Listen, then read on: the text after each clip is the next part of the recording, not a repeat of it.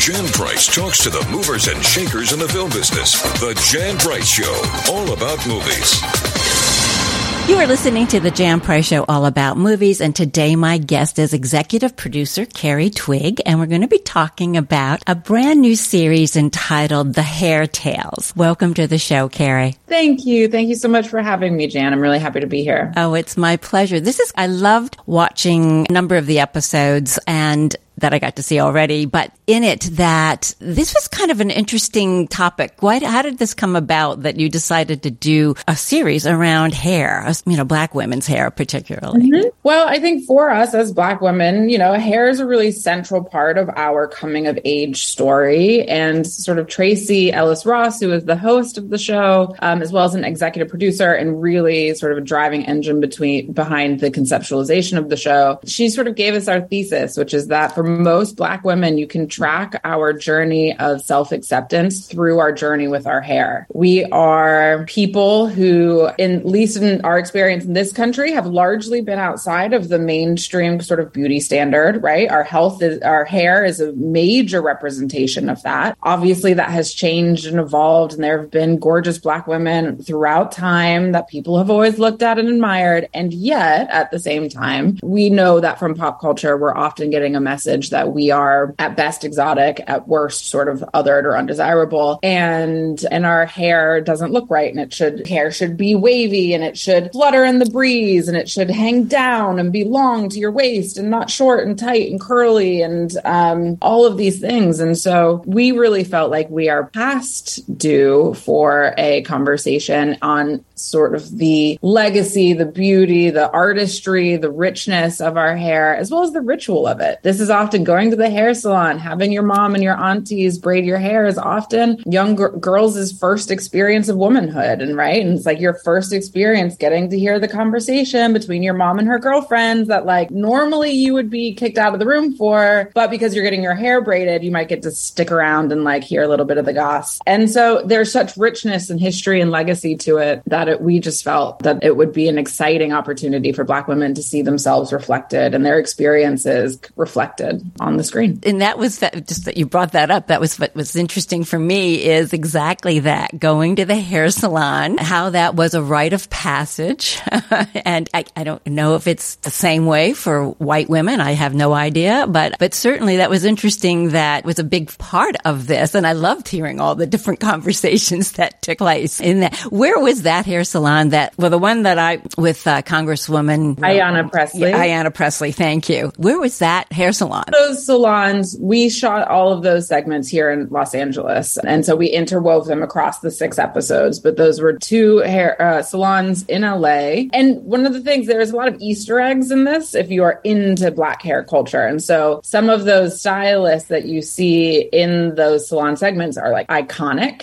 Oh, okay. um, and so, but if you're, if you're an influencer, if you know the world, then you're going to recognize some of those faces. We don't want to spoil any surprises, but otherwise, it's a fascinating, interesting conversation that's a reflection of real Black woman's life in this country. And for our girls who are like, for our audience members that are like, no, no, no, we're on it. I know exactly who does Beyonce's hair. I know exactly who does Issa's hair. I know who's responsible for those braids on that Met, Met, Met Gala carpet. Like, we have something for, for them too.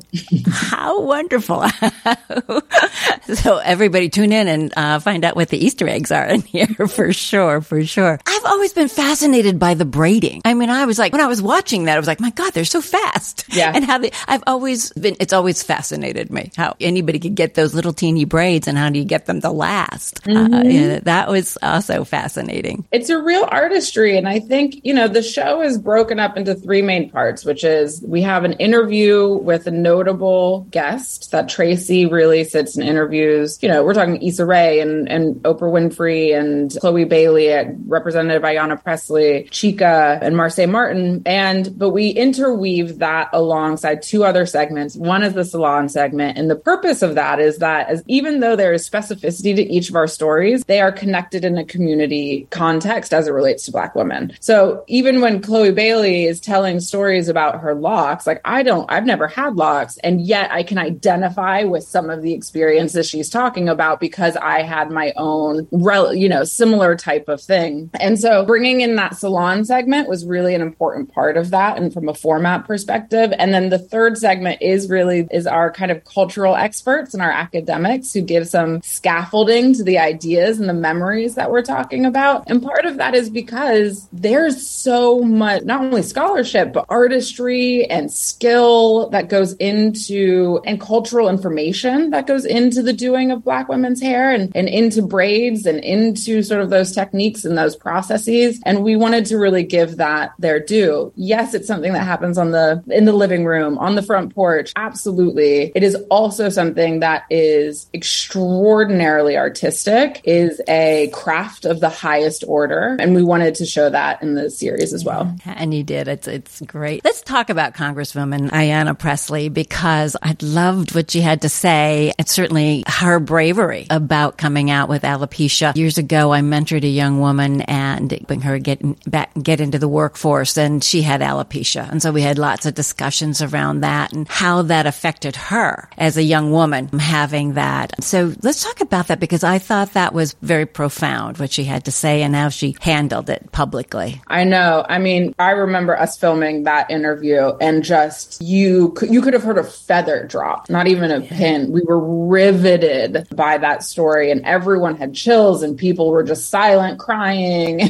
and we'd filmed in Boston and I think that was one of the days where we had a local crew member who came up and was like, "You know, I took this as a as a gig. I knew it was about black women and your your guys' hair, but like which is like not in the thing." And he was like, "That was one of the most moving things I've ever heard. This is one of my favorite things I've ever shot." That from like a, you know, 60-year-old white guy who's never thought twice about black women or our hair. That was a really it was a real testament to what was happening in that room that day. Yeah. But I think that was one of I think having Representative Pressley on was so significant and important to us for a handful of reasons. One is she is a exemplifier of courage right. in in kind of this incredible way. Two, there is a political reality to black women's life in America, right? Whether it's having to actually legislate the fact that you cannot cut off children's hair because it is dreadlock because it's in locks, because it's in braids, whether it's that we can't be fired for how our hair naturally grows out of our head. Like black women are living in a context in this country where we still need legislation to say that, which is absurd. Absurd. Right? Absurd. Totally.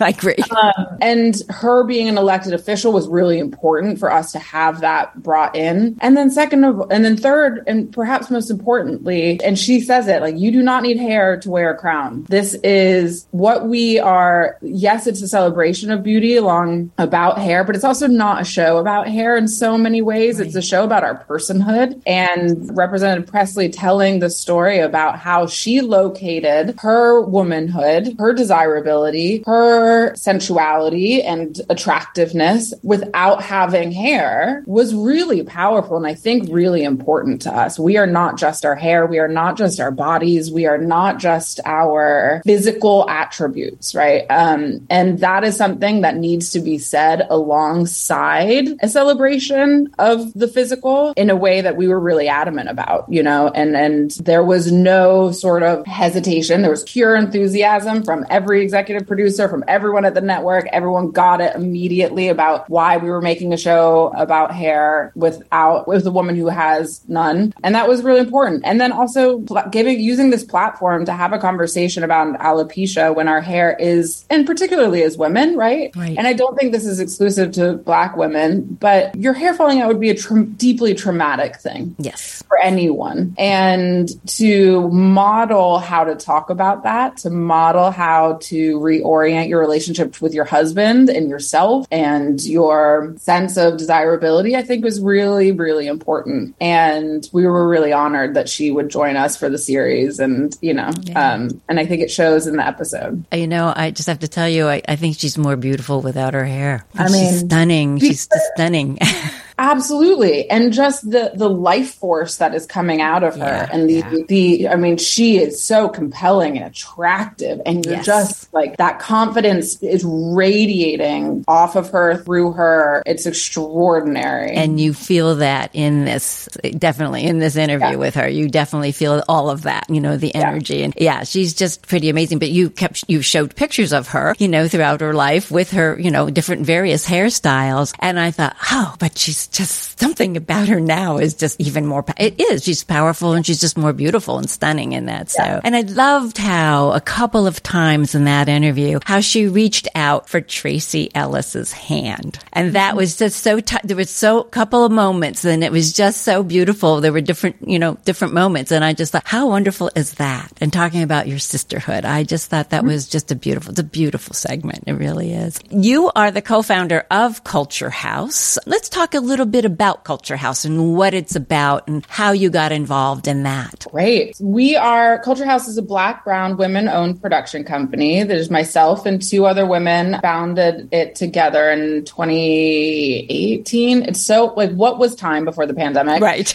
but um, 2018, somewhere in there. And my partners, Rachel Nijhon and Nicole Galovski, are absolutely extraordinary. They had been working together for quite some time. I was newer to New York and completely new to film and TV. They are longtime producers and have sort of made everything from your tiny rinky dink student film when you're in high school to large scale, massive kind of pr- commercial features, sort of everything in between. And they were, yeah, working together and working on various projects. I have a background in politics and government. So I come out of the Obama administration and had been doing very different work for the majority of my career before leaving in 2016, because Hillary Clinton was going to be president, obviously. And I was like, oh, I'm tired. Working at the White House is hard. I'm going to go to New York and do something fun. And half of that worked out.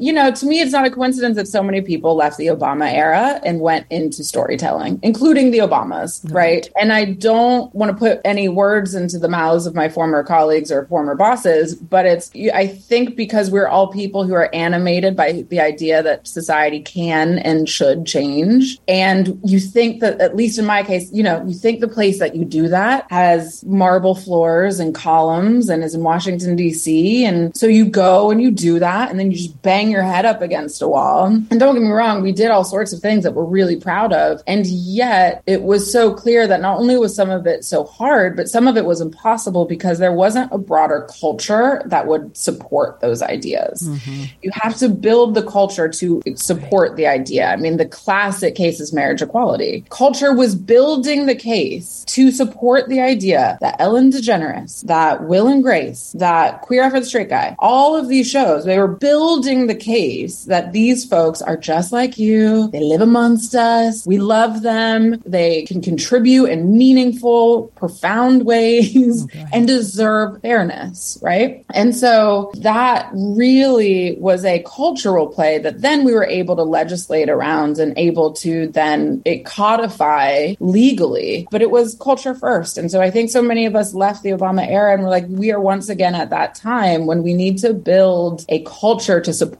some of the ideas that we're thinking about. And as we're talking about the Hair Tales, right? We're building, we're showing people, people, it, the, the Hair Tales is a window, it's a portal into the lived experience of Black women in our hair. And we talk about things like the Crown Act, and we talk about things that require more buy in in order for us to make it happen. I had teachers telling me when I was a kid, I'd walk into school and a teacher would be like, Carri, you look like you put your finger in a light socket. Like, why do you look like that? In front of the entire class and would like ridicule me for my hair in front of an entire classroom of people. And th- because they have also have no culture around seeing me and seeing me for who I am and beyond, you know, all these things. So I'm sorry, I, I realize this is a bit of a rambling No, I- no, it's interesting. Covering a lot of ground. Keep going. Keep going, girl.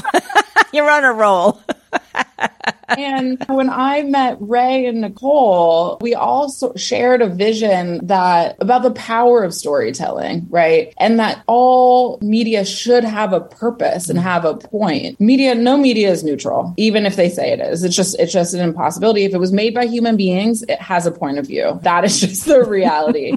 yes. And you, I, we all sort of found each other and, and collectively were like, let's not run away from that. Why would we run away? Why would we run away from that? People know where to go if they want a lecture. People know where to go if they want a sermon. It usually isn't their entertainment hours. It usually isn't Hulu or Disney Plus or whatever. So we really honor that. We honor the gift of someone's attention by not preaching to them, not, you know, trying to lecture anybody, but we're unabashed about the fact that like this is a big world. We need all of us need to know what's going on out here. all of us need to engage with these ideas, learn about each other, and it's great and it's beautiful and there's amazing storytelling. And so the three of us really kind of came up with the concept of Culture House as a storytelling vehicle or as a, you know, a company that's interested in storytelling at that intersection of pop culture and politics. Has to be fun, has to be engaging, but it does have a real world implication to it. It is about thinking about how we're constructing the culture. Right. So. Right. Oh, beautiful. Thank you. you know, that's one of the reasons, and I've said this over and over again on this show, that I love what I do because I get to help highlight you know, documentaries and these kinds of series. So people will go and watch them and learn because there's so much we don't know. And it's, you know, it's an education process, as you say, for all of us. And so I think it's great what you're doing with Culture House and where you want to go. You brought up President Obama and let's talk about what you did for President Obama when, Obama when you were in the White House and also Vice President Biden at that time and your new role that uh, President Biden has, uh, that you have now started working with him, well, working with the Kennedy Center. Let's talk about both of those things a little bit, Kara, because that's pretty amazing. You're a yeah. young woman. You've accomplished a lot in a young time in, in a very short time. And I, I just really uh, appreciate and honor you for that, you know, because you're an inspiration on your own. Thank you so much. I really appreciate that. So I had a very fancy title at the White House um, that I'm always sort of a little bashful about saying because it makes me sound really important when I when I, I wasn't. Um, so I was special assistant to President Obama and director of public engagement for Vice President Biden. And so, what did that mean? Biden. I'm sorry. So exactly. So yeah. what that means right. is.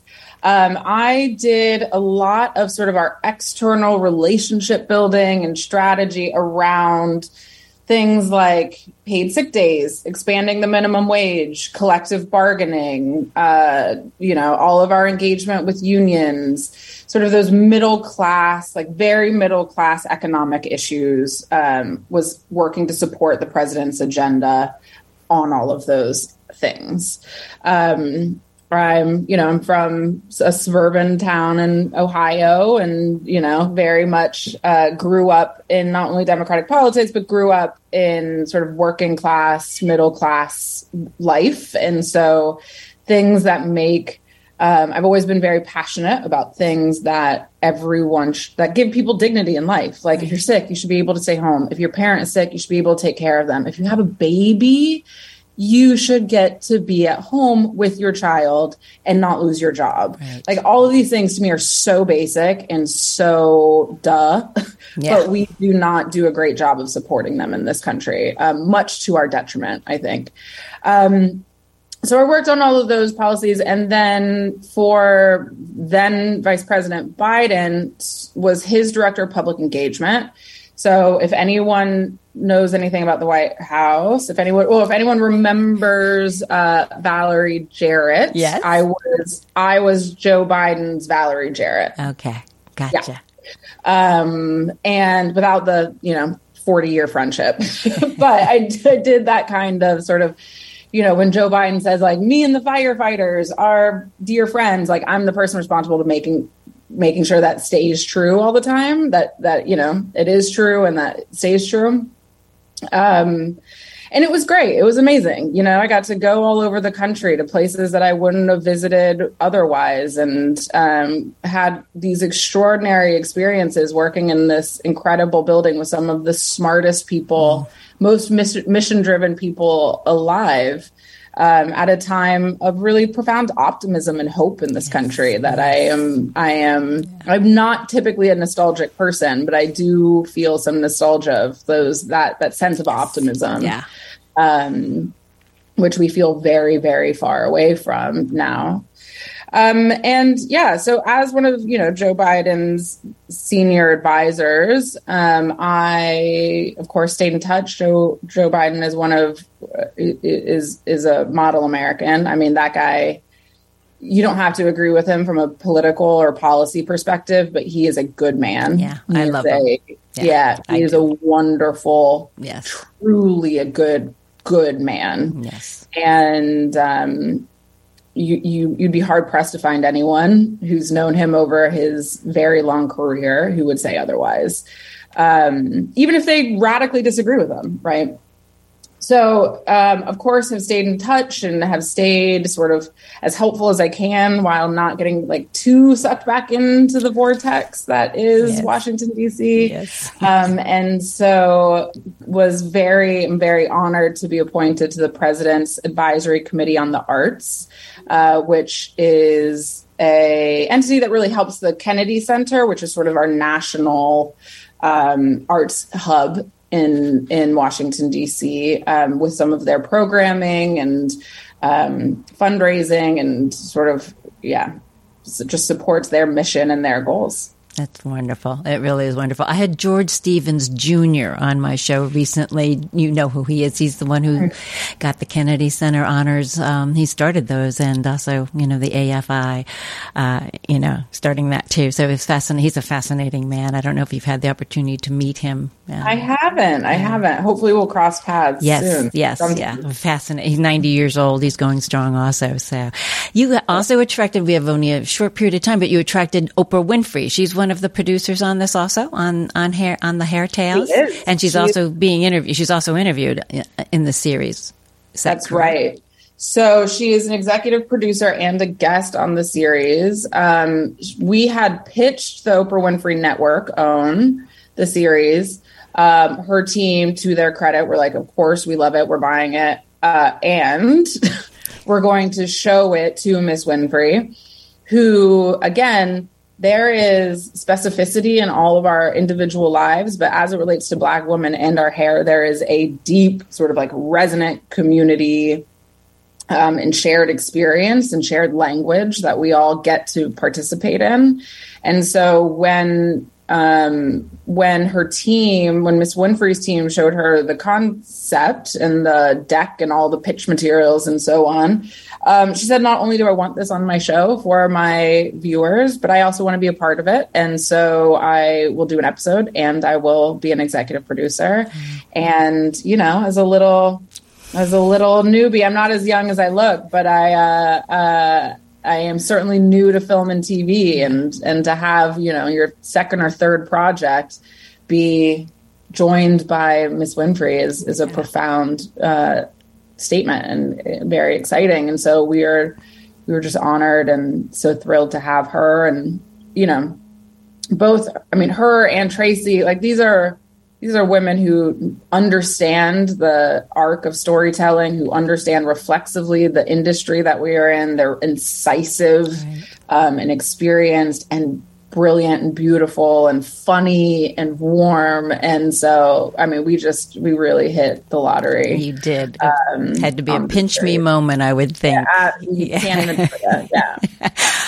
Carri, it's such a joy to have you on the show. I'd love to have you come back, but we have to just let everybody know where they can watch the Hair Tales and um, when it's premiering. It's on Hulu, but uh, it is on Hulu and OWN, and on OWN. It is on linear on OWN and streaming on Hulu starting on October twenty second. Great. I wish you much success with this project, and I look forward to having you back on with your next project. Thank you Thank so much. Thank you, Jan. Absolutely. Anytime. Thank you. Have a great day. Bye bye.